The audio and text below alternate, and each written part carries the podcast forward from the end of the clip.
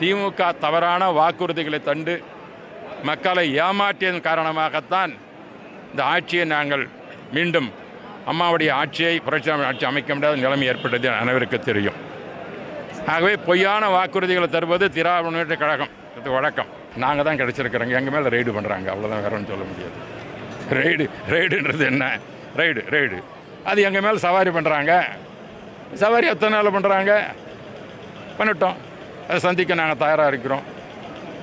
நாங்கள் வந்து குதிரை எதையும் சுமக்க தயாராக இருக்கிறோம். நான் சொன்னது போல.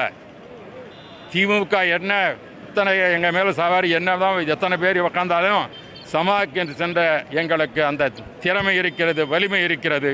மக்கள் செல்வாக்கு எங்கள் பக்கம் இருக்கிறார்கள். தமிழக மக்கள் அனைத்திந்திய அண்ணா நம்புகின்றார்கள். ஆகவே இது போன்ற ரெய்டுகள் எல்லாம் நீங்கள் சொன்னது போல இன்னும் கொஞ்ச நாள் வந்து அந்த குதிரை வந்து ஒரு குதி குச்சான கீழே விழுந்து போயிடுவாங்க. அவ்வளோதான் முடியும். திமுக விழுந்து போயிடும். அதுதான்.